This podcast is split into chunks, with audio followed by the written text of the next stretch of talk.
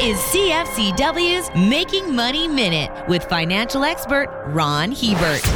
The pandemic has caused a lot of financial difficulty this year, and many have had to move in order to lower their monthly living costs or find a new job. When this happens, a top item on the to do list involves organizing a list of friends, service providers, and anyone else who ships you things in the mail and sending them a change of address notification. One entity that is often forgotten about is the Canada Revenue Agency. That shouldn't be a surprise because, unless you're an accountant, most of us try to think about the CRA as little as possible. So if you haven't done so yet, make the change.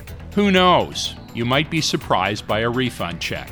For more information, listen to our Making Money show hosted by Ron Hebert and Gord Whitehead at letsmakemoney.ca or cfcw.com.